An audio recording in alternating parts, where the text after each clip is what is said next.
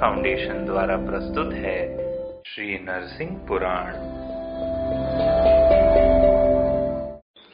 ओम नमो भगवते श्री नरसिंहाय नमः। चौसठवा अध्याय। भगवत जन की श्रेष्ठता और भक्त पुंडरी का उपाख्यान।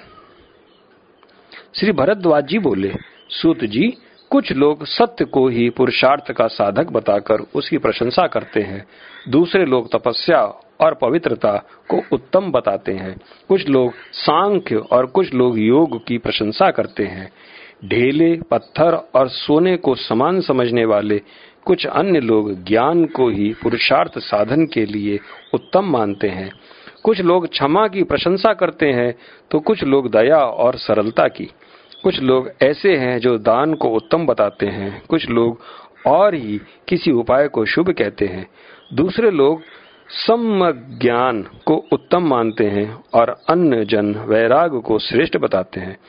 कुछ याज्ञिक लोग अग्निष्टोम आदि यज्ञों को ही सबसे बढ़कर मानते हैं। सांख्य तत्व का मर्म जानने वाले कुछ लोग आत्मा के ध्यान को श्रेष्ठ मानते हैं। इस प्रकार यहाँ धर्म, अर्थ, काम और मोक्ष रूप चारों पुरुषार्थों का उपाय ही नाम भेद से नाना प्रकार का बताया जाता है। ऐसी स्थिति में जगत में पाप कर्म से विमुक्त पुरुष भी कर्तव्य, कर्तव्या कर्तव्य के विषय में कुछ निश्चय न हो सकने के कारण मोह में ही पड़े रहते हैं। सर्वज्ञ, इन उपयुक्त सत्य आदि उपायों में जो सबसे उत्तम उपाय हो और महात्माओं द्वारा अवश्य कर्तव्य हो, सब मनोरथों को पूर्ण करने वाला उस उपाय का आप हमसे वर्णन करें। ओम नमो भगवते श्री नरसिंहाय नमः। सूत जी कहते हैं, संसार बंधन से मुक्त करने वाले इस अत्यंत गूढ़ उपाय को लोग सुने। इस विषय में महात्मा जन देवर्षि नारद और भक्तवर पुंडरीक के संवाद रूप इस प्राचीन इतिहास का वर्णन किया करते हैं। महामती पुंडरीक जी एक विद्वान ब्राह्मण थे। वे सदा गुरुजनों के वश में रहते हुए ब्रह्मचर आश्रम के नियमों का पालन करते थे। उन्होंने अपनी इंद्री और क्रोध को जीत लिया था तथा वे नियमानुसार संध्या उपासन किया करते थे। वेद और वेदांगों में वे निश निष्णात थे तथा अन्य शास्त्रों के भी पंडित थे। वे प्रतिदिन समिधा एकत्र कर सायंकाल और प्रातःकाल अत्यंत यत्न पूर्वक अग्नि की उपासना किया करते थे। साक्षात ब्रह्मपुत्र नारद जी के समान वे सर्वव्यापी यज्ञपति भगवान विष्णु की विधि पूर्वक आराधना करते हुए उनका ध्यान किया करते थे और सदा तपस्या तथा स्वाध्याय में ही लगे रहते थे। जल, ईंधन और फूल आदि आवश्यक सामान लाकर वे सदा ही गुरुजनों को संतुष्ट रखते और उनकी अपने माता पिता के समान सुश्रवा सुश्रुषा सुशुषा किया करते थे, भिक्षा मांग कर भोजन करते थे और अपने सदव्यवहारों के कारण लोगों के परम प्रिय हो गए थे। वे सदा ब्रह्म विद्या का अध्ययन और प्राणायाम का अभ्यास करते रहते थे। महाराज, समस्त पदार्थों को वे अपना स्वरूप ही समझते थे। अतः संसार के विषयों में उनकी बुद्धि अत्यंत निष्प्रह हो भव सागर से पार उतारने वाली हो गई थी। भरद्वाज जी, उनका वैराग्य यहाँ तक बढ़ गया कि वे महान उदार पुंडरीक जी पिता, भाई माता पिता पितामह चाचा मामा मित्र, संबंधी तथा बंधु जनों को तृण के समान त्याग कर शाक और मूल फलादि का आहार करते हुए इस पृथ्वी पर आनंद पूर्वक विचरने लगे। उन्होंने यौवन, रूप, आयु और धन संग्रह की अनित्यता का विचार करके समस्त त्रिभुवन को मिट्टी के ढेले के समान तुच्छ समझ लिया था और अपने मन में यह निश्चय करके कि मैं पुराणोक्त मार्ग में यथा समय सभी तीर्थों को यात्रा करूँगा। वे महाबाहु, महातेजस्वी और महाव्रती, पुंडरीक जी, गंगा, यमुना, गोमती गंडकी शतद्रु, पयोशी, सरयू और सरस्वती के तट पर प्रयाग में नर्मदा आदि महानदियाँ तथा नदों के तट पर गया में तथा विंध्याचल और हिमालय के तीर्थों में एवं इनके अतिरिक्त अन्यान्य तीर्थों में भी यथा समय विधि पूर्वक भ्रमण करते रहे। इसी तरह घूमते हुए पुण्य कर्मों के अधीन हो, वे तपस्वी वीर महाभाग पुंडरीक शाल ग्राम क्षेत्र में जा पहुँचे। वह तीर्थ तत्व ज्ञानी तपस्वी ऋषियों द्वारा सेवित था। वहाँ मुनियों के सुरम्य आश्रम थे, जो पुराणों में प्रसिद्ध है। वह तीर्थ चक्र नदी से भूषित है और वहाँ के शिलाखंड भगवान के चक्र से चिन्हित है। वह तीर्थ जितना ही सुरम्य था, उतना ही एकांत, उसका विस्तार बड़ा था और वहाँ चित्त स्वतः प्रसन्न रहता था। वहाँ पर कुछ चक्र से चिन्हित प्राणी रहते थे, जिनका दर्शन बहुत ही पावन था। वह पुण्य तीर्थ के यात्री यथेष्ट विचरते रहते थे। उस महापवित्र शाल ग्राम क्षेत्र में महामती पुंडरीक जी प्रसन्नचित हो तीर्थ सेवन करने लगे। वे नियम पूर्वक वहाँ देवहद तीर्थ में पूर्व जन्म की स्मृति दिलाने वाला, वाली सरस्वती के जल में चक्र कुंड में और चक्र नदी नारायणी के जल में भी स्नान करके उसी क्षेत्र के अंतर्गत अन्य तीर्थों में भ्रमण करते रहते थे। तदंतर उस क्षेत्र के प्रभाव से और वहाँ के तीर्थों के तेज से उन महात्माओं का चित्त वहाँ बहुत ही शुद्ध एवं प्रसन्न हो गया। इस प्रकार शुद्ध चित्त एवं ध्यान योग में तत्पर हो, वहाँ ही सिद्धि की इच्छा से परम भक्त युक्त हो। वे शास्त्रोक्त विधि से जगतपति भगवान विष्णु की आराधना करने लगे। अपनी इंद्रियों को वश में करके निर्द्वंद रहते हुए उन्होंने अकेले ही बहुत दिनों तक वहाँ निवास किया। वे शाक और मूल फलादि का आहार करते और सदा संतुष्ट रहते थे। उनकी सर्वता समान दृष्टि थी। वे यम नियम आसन बंद तीव्र प्राणायाम, निरंतर प्रत्याहार, धारणा ध्यान तथा समाधि के द्वारा निरालस्य भाव से भली भांति योगाभ्यास करते रहे। इस प्रकार समस्त पुरुषार्थों के ज्ञाता निष्पाप महामना पुंडरीक जी ने देव देवेश्वर भगवान विष्णु में चित लगाकर उनकी आराधना की और उन्हीं में मन लगाए हुए वे उनके परम अनुग्रह की आकांक्षाओं से भजन करने लगे। राजेंद्र, महात्मा पुंडरीक को उस शाल ग्राम क्षेत्र में निवास करते बहुत समय बीत गया। तब एक दिन साक्षात सूर्य के समान महातेजस्वी, वैष्णव, हितकारी परमार्थवेत्ता एवं विष्णु भक्ति परायण देवर्षि नारद तपोनिधि पुंडरीक मुनि को देखने की इच्छा से उक्त क्षेत्र में गए।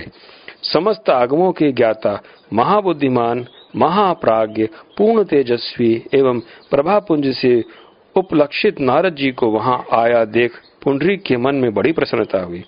उन्होंने विनीत भाव से हाथ जोड़कर उन्हें अर्ध निवेदन किया, फिर यथोचित रूप से उनके चरणों में मस्तक झुकाया। तत्पश्चात परम कांतिमान विप्रवर पुंडरीक जी, मन ही मन यह सोचने लगे कि यह अद्भुत दिव्य शरीर वाले मनोर, मनोरम वेशधारी तेजस्वी महापुरुष कौन है? अहो, इनका मुखमंडल कितना प्रसन्न है। इनके मस्तक पर जटाजूट शोभित हो रहा है। इन्होंने हाथ में वीणा ले रखी है। इस रूप में ये साक्षात सूर्य ही तो नहीं है? अथवा अग्निदेव, इंद्र और वरुण में से कोई नहीं है? ये सोचते हुए किसी निश्चय पर न पहुँचने के कारण उन्होंने पूछा। ओम नमो भगवते श्री नरसिंहाय नमः। पुंडरीक जी बोले, परम कांतिमान दिव्य पुरुष, आप कौन है और कहाँ से पधारे हैं? इस पृथ्वी पर जिन्होंने कभी पुण्य नहीं किया है, ऐसे लोगों के लिए आपका दर्शन प्राय दुर्लभ ही है। ओम नमो भगवते श्री नरसिंहाय नमः। नारद जी बोले पुंडरीक, मैं नारद हूँ। तुम्हारे दर्शन की उत्कंठा से ही यहाँ आया हूँ। तुम जैसा निरंतर भगवत भक्ति परायण पुरुष दुर्लभ है। दुजोत्तम, भगवत भक्त पुरुष, यदि जाति का चंडाल हो तो भी वह स्मरण मात्र से, वार्तालाप से अथवा सम्मानित होकर अथवा स्वेच्छा से ही लोगों को पवित्र कर देता है। फिर तुम्हारे जैसा भक्त ब्राह्मण के सत्संग की पावनता के विषय में तो कहना ही क्या है? द्विज, मैं शांग धनुष धारण करने वाले देव देव भगवान वासुदेव का दास हूँ। नारद जी के इस प्रकार अपना परिचय देने पर उनके दर्शन से अत्यंत विस्मित हुए। विप्रवर पुंडरीक जी प्रेम भक्ति से विहलाचित होकर मधुर वाणी में बोले, ओम नमो भगवते श्री नरसिंहाय नमः। पुंडरीक जी ने कहा आज मैं समस्त देहदारियों में धन्य हूँ। देवताओं द्वारा भी सम्मानीय हूँ। आज मेरे पितर कृतार्थ हो गए। मेरा जन्म सफल हो गया। देवर्ष, मैं आपका भक्त हूँ। आप मुझ पर अब विशेष रूप से अनुग्रह करें। विद्वन, मैं अपने पूर्व जन्म कृत कर्मों से प्रेरित हो संसार में भटक रहा हूँ। बताइए, इससे छुटकारा पाने के लिए मैं क्या क्या करूँ? मेरे लिए जो परम कर्तव्य हो, वह गोपनीय हो तो भी आप मुझे उसका उपदेश कीजिए। मुने, यह तो आप समस्त लोगों को ही सहारा देने वाले हैं, परंतु वैष्णवों के लिए तो आप विशेष रूप से शरण दाता है। ओम नमो भगवते श्री नरसिंहाय नमः। नारद जी बोले, द्विज, इस जगत में अनेक शास्त्र और अनेक प्रकार के कर्म हैं। इसी तरह यहाँ अनेकों प्राणी हैं और उनके लिए धर्म के मार्ग भी बहुत हैं। द्विजोत्तम, इसी से इस जगत में विचित्रता दिखाई देती है।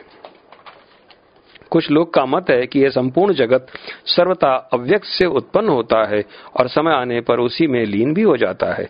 बुद्धिमानों में श्रेष्ठ कुछ अन्य तत्वदर्शी पुरुष आत्मा को अनेक नित्य एवं सर्वत्र व्यापक मानते हैं।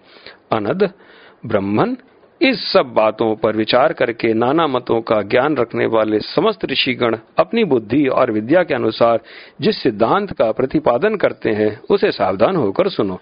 वह सब मैं तुमसे बतलाता हूँ। यह बताया जाने वाला गोप्य परमार्थ तत्व इस घोरतर संसार से मुक्ति दिलाने वाला है। मनुष्यों की दृष्टि प्राय वर्तमान विषयों को ही निश्चित रूप से ग्रहण करती है। वह सुदूरवर्ती भूत और भविष्य को नहीं ग्रहण कर सकती। उत्तम व्रत के पालक एवं पाप शून्य तात पुंडरीक, इस विषय में श्री ब्रह्मा जी ने पहले मेरे प्रश्न करने पर मुझसे जो कुछ कहा था, वह सब मैं तुम्हें बता रहा हूँ। तुम ध्यान देकर सुनो। एक समय की बात है, ब्रह्मलोक में विराजमान, अविनाशी कमल योनि ब्रह्मा जी को प्रणाम करके मैंने उनसे यथोचित रूप से प्रश्न किया। ओम नमो भगवते श्री नरसिंहाय नमः। नारद जी बोले, देव, लोक पितामह, सबसे उत्तम ज्ञान और सबसे उत्कृष्ट योग कौन सा है? इस विषय में सारी बातें आप मुझे ठीक ठीक बताएँ। ओम नमो भगवते श्री नरसिंहाय नमः। ब्रह्मा जी बोले, जो तेईस विकारों से कारणभूत, चौबीसवें तत्व प्रकृति से भिन्न, पच्चीसवां तत्व है, वही संपूर्ण प्राण शरीरों में नर, पुरुष या आत्मा कहलाता है। संपूर्ण तत्व नर से उत्पन्न है, इसलिए नार कहलाता है। ये नार जिनके अयन आश्रय है, अर्थात जो इनमें व्यापक है, वे भगवान नारायण कहे जाते हैं। सृष्टि काल में संपूर्ण जगत भगवान नारायण से ही प्रकट होता है और प्रलय के समय फिर उन्हीं में लीन हो जाता है। नारायण ही पर ब्रह्म है, नारायण ही परम तत्व है, नारायण ही परम ज्योति और नारायण ही परम आत्मा है। मुने, वे भगवान नारायण पर से भी पर हैं। उनसे बढ़कर या उनसे भिन्न कुछ भी नहीं है। इस जगत में जो कुछ देखा या सुना जाता है, सबको बाहर और भीतर से व्याप्त करके भगवान नारायण स्थित है। इस प्रकार उन्हें साकार वस्तुओं में व्यापक जानकर ही देवताओं ने बार बार उनको साकार कहा था, कहा है। और ओम नमो नारायण ओम नमो नारायणाय। ओम नमो नारायणाय। इस मंत्र का ध्यान मानसिक जप करते हुए अनन्य भाव से उनमें मन लगाया है। जो अनन्य चित्त हो सदा भगवान नारायण का ध्यान करता है, उसको दान, तीर्थ सेवन, तपस्या और यज्ञों से क्या काम है? भगवान नारायण का ध्यान ही सर्वोत्तम ज्ञान है, तथा इससे बढ़कर दूसरा कोई योग भी नहीं है। परस्पर विरुद्ध अर्थ को व्यक्त करने वाले दूसरे दूसरे शास्त्रों के विस्तार से क्या लाभ? जिस प्रकार एक ही बड़े नगर में बहुत से मार्गों का प्रवेश होता है, उसी प्रकार भिन्न भिन्न शास्त्रों के संपूर्ण ज्ञान उन परमेश्वर नारायण में प्रवेश करते हैं। वे भगवान विष्णु अव्यक्त रूप से सर्वत्र व्याप्त हैं, सूक्ष्म तत्व हैं, सदा रहने वाले सनातन पुरुष हैं, संपूर्ण जगत के आदि कारण है। परंतु उनका न तो आदि है, न अंत ही। स्वयं वे किसी दूसरे से उत्पन्न नहीं है। अतएव स्वयं भू है। किंतु इन संपूर्ण भूत प्राणियों को स्वयं ही प्रकट करते हैं। वे विभू, अचिंत्य, नित्य और कार्य कारण स्वरूप हैं। संपूर्ण जगत का उनमें ही निवास है। इसलिए वे वासुदेव कहे गए हैं। वे पुराण पुरुष, त्रिकालदर्शी और अविकारी हैं। यह संपूर्ण चराचय में त्रिभुवन उन, उन्हीं भगवान के द्वारा व्याप्त होने के स्थित है। इसलिए वे विष्णु कहलाते हैं। अथवा युग का क्षय होने पर महातत्व आदि समस्त भूतों का उन्हीं सृष्टि के आश्रय भूत परमात्मा में निवास होता है। इसलिए वे वासुदेव कहे गए हैं। कुछ लोग उनको पुरुष, आत्मा कहते हैं और कुछ लोग अविनाशी ईश्वर बताते हैं। कुछ अन्य लोग उन्हें केवल विज्ञान स्वरूप मानते हैं। कितने ही उन्हें परब्रह्म कहते हैं, कुछ विचारक उन्हें आदि अंत रहित काल कहते हैं और कुछ मनुष्य उनको सनातन जीव मानते हैं। कुछ लोग परमात्मा कहते हैं, कुछ उन्हें एक निरामय तत्व मानते हैं। कुछ विद्वान उन्हें क्षेत्रज्ञ कहते हैं और कुछ उन्हें तेईस विकारों के कारण चौबीसवें तत्व, प्रकृति और पच्चीसवें तत्व पुरुष पुरुष के भिन्न छब्बीसवां तत्व पुरुषोत्तम मानते हैं। कुछ लोग आत्मा को अंगूठे के बराबर बताते हैं और कुछ विद्वान कमल पुष्प की धूली के एक कण के बराबर अणु मानते हैं। ऊपर भगवान विष्णु के जिन नामों का उल्लेख किया गया है ये तथा अन्य भी बहुत से भिन्न भिन्न नाम मुनियों द्वारा शास्त्रों में कहे गए हैं, जो साधारण लोगों में भेद ब्रह्म का उत्पादन कर उन्हें मुँह में डालने वाले हैं। यदि एक ही शास्त्र होता तो सबको संदेह रहित, नियात्मक ज्ञान होता। किंतु यहाँ तो बहुत तेरे शास्त्र हैं, और सबका अलग अलग सिद्धांत है। अतः ज्ञान का तत्व बड़ा ही दुर्जय हो गया है। परंतु मैंने संपूर्ण शास्त्रों का मंथन करके विचार किया तो यह तो एक यही बात सब सिद्धांतों के सार रूप से ज्ञात हुई कि सदा भगवान नारायण का ध्यान करना चाहिए। इसलिए मोह में डालने वाले संपूर्ण शास्त्र विस्तारों का त्याग करके एकाचित हो उत्साह पूर्वक भगवान नारायण का ध्यान करो। इस प्रकार सतता चिंतन के द्वारा उस अविनाशी देव देव नारायण का तत्व जानकर तुम शीघ्र ही उनमें सायुज मुक्ति प्राप्त कर लोगे। इसमें संदेह नहीं है। विप्रेंद्र इस प्रकार ब्रह्मा जी के कहे हुए इस परम दुर्लभ ज्ञान योग को सुनकर मैं तभी से भगवान नारायण की परिचर्चा में लग गया, जो लोग ओम नमो नारायणाय, इस सनातन ब्रह्म स्वरूप मंत्र को जानते हैं। वे अंत काल में इसका जप करके हुए विष्णु के परम धाम को प्राप्त कर लेते हैं। अतः तात तत्व विचार करने वाले पुरुषों को सदा ही सनातन परमात्मा नारायण का अनन्य चित्त से ध्यान करना चाहिए। भगवान नारायण जगत व्यापी सनातन परमेश्वर है। ये भिन्न भिन्न रूपों से संपूर्ण लोगों के सृष्टि, पालन तथा संहार कार्य में लगे रहते हैं। इनके नाम, गुणों एवं लीलाओं का श्रवण और कीर्तन करते हुए इनके ध्यान में संलग्न हो उनकी आराधना करनी चाहिए। ब्राह्मण अपना हित चाहने वाले पुरुष के लिए सर्वथा भगवान नारायण की आराधना ही कर्तव्य है।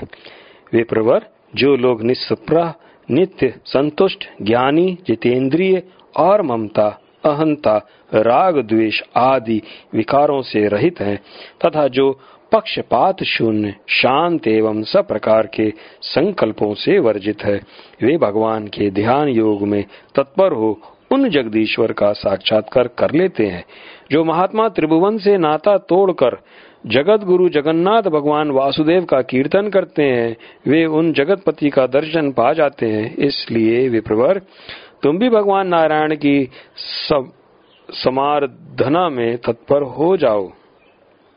द्विज जो अवहेलना पूर्वक नाम लेने पर भी भक्त को अपना परम धाम दे देते हैं। उन भगवान नारायण के सिवा दूसरा कौन ऐसा महान उदार है, जो मांगी हुई वस्तु को देने में समर्थ हो? तुम्हें जब अथवा स्वाध्याय, जो कुछ भी करना हो, उसे, उस देवेश्वर भगवान नारायण के उद्देश्य से ही सदा आलस्य त्याग करते रहो। बहुत से मंत्र व्रतों से क्या काम? ओम नमो नारायणाय। इस मंत्र ही सब मनोरथ को सिद्ध करने वाला है।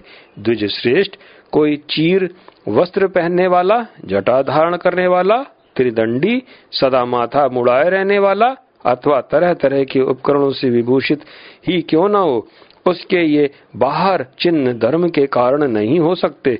किंतु जो मनुष्य भगवान नारायण की शरण में जा चुके हैं, वे पहले निर्दयी, दुष्ट और सदा पापरत रहे हो तो भी भगवान के परम धाम को पधारते हैं। हज़ारों जन्मों में भी जिसकी ऐसी बुद्धि हो जाए कि मैं देव देव शांग धनुषधारी भगवान वासुदेव का दास हूँ, वह मनुष्य निसंदेह भगवान विष्णु के सालोक को प्राप्त होता है। फिर जो पुरुष जितेंद्रीय होकर सदा भगवान में ही अपने प्राणों को लगाए रहता है, उसके लिए तो कहना ही क्या है? ओम नमो भगवते श्री नरसिंहाय नमः। सूत जी कहते हैं, सदा दूसरों के ही उपकार में लगे रहने वाला त्रिभुवन भूषण देवर्षि नारद जी उपयुक्त बातें बताकर वहीं पर अंतर ध्यान हो गए। अब धर्मात्मा पुंडरीक भी एकमात्र भगवान नारायण के भजन में तत्पर हो बार बार इस प्रकार उच्चारण करने लगे। भगवान केशव को नमस्कार है। हे महायोगिन आ मुझ पर प्रसन्न हो। निरंतर यो कहते हुए पुरुषार्थ साधन में कुशल वे तपस्वी पुंडरीक जी अपने हृदय कमल के आसन पर जनार्दन भगवान गोविंद को स्थापित कर तपस्या की सिद्धि करने वाले उस शालग्राम नामक तपोवन में बहुत काल तक अकेले ही रहे। महातपस्वी पुंडरीक स्वप्न में भी भगवान के शव के सिवा दूसरा कुछ नहीं देखते थे। उनकी नींद भी उन्हें पुरुषार्थ साधन में बाधा नहीं देती थी। उन पाप रहित द्विज वर पुंडरीक ने तपस्या ब्रह्मचर तथा विशेषता शौचा चार के पालन से और जन्म जन्मांतरों की साधना से सुदृढ़ हुए भगवत भक्ति साधक संस्कार से संपूर्ण लोगों के एकमात्र साक्षी देव देव भगवान विष्णु की कृपा द्वारा परम उत्तर वैष्णवी सिद्धि प्राप्त कर ली। उनके निकट सिंह, व्याघ्र तथा दूसरे दूसरे हिंसक जीव आपस के स्वाभाविक वैर विरोध को त्याग कर एक साथ मिलकर रहते थे। द्विजवर भरद्वाज जी, उनके समीप उन हिंसक जंतुओं की इंद्रिया वृत्ति, वृत्तियाँ अत्यंत शांत रहती थी। तत्पश्चात एक दिन बुद्धिमान पुंडरीक जी के समक्ष जगदीश्वर भगवान नारायण प्रकट हुए। उनके नेत्र कमल दल के समान विशाल थे। उनके हाथों में शंख, चक्र और गदा सुशोभित थी। उन्होंने पीताम्बर धारण कर रखा था। दिव्य पुष्पों की माला उनकी शोभा बढ़ा रही थी। उनके वक्षस्थल में श्रीवत्स चिन्ह और लक्ष्मी का निवास था। वे कौस्तुभ मणि से विभूषित थे। कंजिल गिरी के समान श्याम वर्ण एवं पिताम्बरधारी भगवान विष्णु सुनहली कांति वाले गरुड़ पर आरूढ़ हो इस प्रकार सुशोभित होते थे।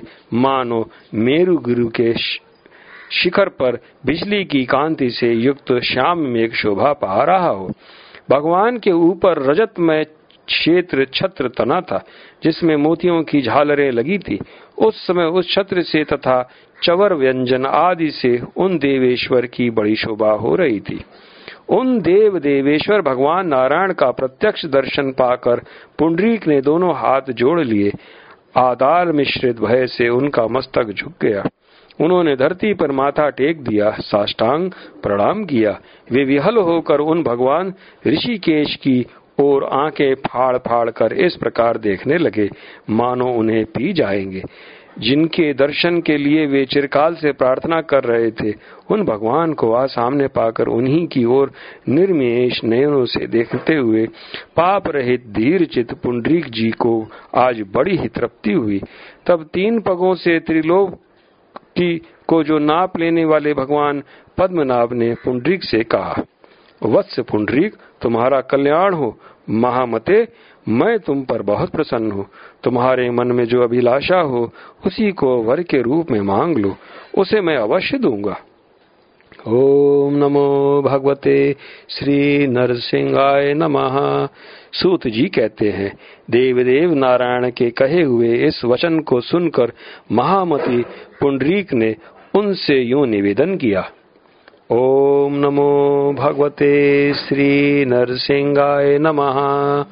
पुंडरीक बोले, देवेश्वर, कहा मुझ जैसा अत्यंत दुर्बुद्धि पुरुष और कहा अपने वास्तविक हित को देखने का कार्य? अतः माधव, मेरे लिए जो हित कर हो उसके लिए आप ही कृपा पूर्वक आज्ञा करें।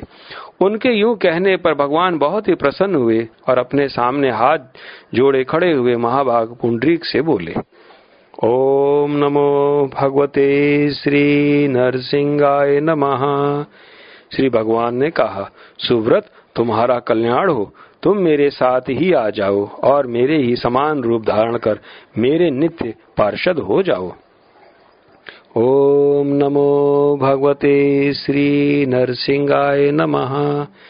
सूत जी कहते हैं भक्त वत्सल भगवान श्रीधर के प्रेम पूर्वक यूँ कहने पर देवताओं की धुंध भिजियाँ बज उठी और वहाँ आकाश से फूलों की वर्षा होने लगी।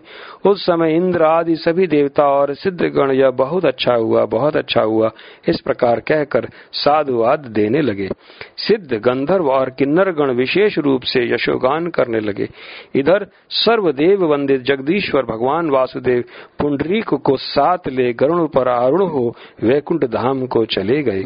इसलिए विप्रवर भारद्वाज, आप भी विष्णु भक्ति से युक्त हो। अपने मन और प्राणों को भगवान में ही लगाकर उनके भक्तों के हित साधन में तत्पर रहिए और यथाशक्ति भगवान का पूजन करते हुए उन पुरुषोत्तम का भजन कीजिए।